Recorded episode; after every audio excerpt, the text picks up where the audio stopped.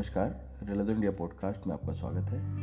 आज हम बात करेंगे मन के ऊपर। मन इतना चंचल क्यों होता है, क्यों रह रहकर इतना अधीर होता है कि लगता है जैसे जीवन में कहीं कुछ बचा ही नहीं। यही कारण रहा होगा सुशांत सिंह की आत्महत्या का भी। क्या नहीं था सुशांत के पास? पैसा, शोहरत, भविष्य, सब कुछ तो सुशांत ने कमा लिया था। घर परिवार से भी समृद्ध सुशांत ने आखिर आत्महत्या जैसी कार्यवाही खुद के विरुद्ध क्यों की? इसके मूल में है मन। मन को साधने के लिए सदियों से तमाम प्रयास किए गए। योग, चिंतन, एकांत, ढेर सारे विकल्प सुझाए गए हैं मन को साधने के। मन साधने की एक छोटी सी कहानी गौतम बुद्ध और उनके शिष्य आनंद के जरिए आज हम कोशिश कर रहे हैं आप तक पहुंचाने की। एक बार भगवान बुद्ध अपने शिष्यों के साथ कहीं चले जा रहे थे। दूर जंगलात को पार करने के बाद उन्हें बड़ी तेज प्यास लगी। भगवान ने कहा, आनंद, मुझे प्यास लगी है, पीछे जो नदी थी वहाँ जाकर थोड़ा पानी ले आओ।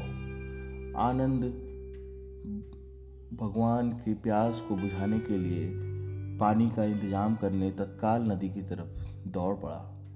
जब आनंद नदी के पास पहुँचा तो उसने देखा कि नदी का पानी तो बड़ा ही गंदा है, तमाम तरीके की अशुद्धियाँ उसमें तैर रही हैं। इसे देखकर आनंद का मन विचलित हो गया।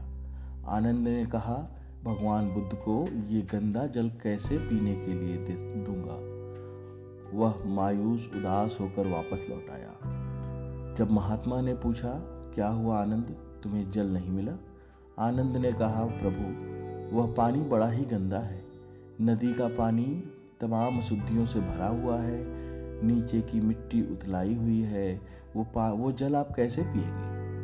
इस पर महात्मा ने कहा, आनंद, तुम दोबारा जाओ और नदी के पानी को साफ होने तक का इंतजार करो। आनंद वापस गया, नदी के किनारे बैठा और थोड़ी देर बाद ही उसे एहसास हुआ कि नदी का जल धीरे धीरे साफ होता जा रहा है। वहाँ पर अशुद्धियाँ नीचे बैठती जा रही हैं और निर्मल जल ऊपर अपने आप साफ हो रहा है।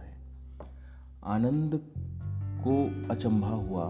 आनंद ने उसके बाद साफ जल पात्र में भरा और उसे लेकर महात्मा बुद्ध के पास आया। महात्मा बुद्ध ने आनंद से पूछा, आनंद, तुमने क्या किया जो जल साफ हो गया?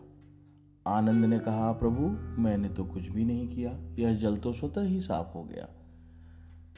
महात्मा ने उसे कहा, आनंद, हमारा मन भी जल की तरह है, उसी नदी के जल की तरह जो किसी भी हलचल में से अक्सर गंदा हो जाया करता है। जरूरत है थोड़ा समय देने की और उस जल के साथ छेड़छाड़ न करने की। जब मन में हलचल हो तो थोड़ा शांत हो जाइए, खुद को थोड़ा समय दीजिए। अपने आप नकारात्मकता की जो अशुद्धियाँ आपके मन रूपी नदी में ऊपर आ गई हैं वो सेटल डाउन हो जाएंगी और आपका मन फिर से निर्मल, निश्चल और शीतल हो जाएगा। यही है महात्मा बुद्ध और आनंद की कहानी की सीख।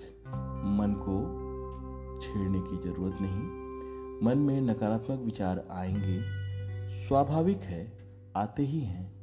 इनके साथ आप मत बहिए, इन्हें रोकने टोकने की ज़रूरत भी नहीं है। विचार आते हैं, आने दीजिए। खुद को थोड़ा वक्त दीजिए, शांत रहिए, स्वस्थ रहिए। धन्यवाद रेलाटो इंडिया पॉडकास्ट सुनने के लिए।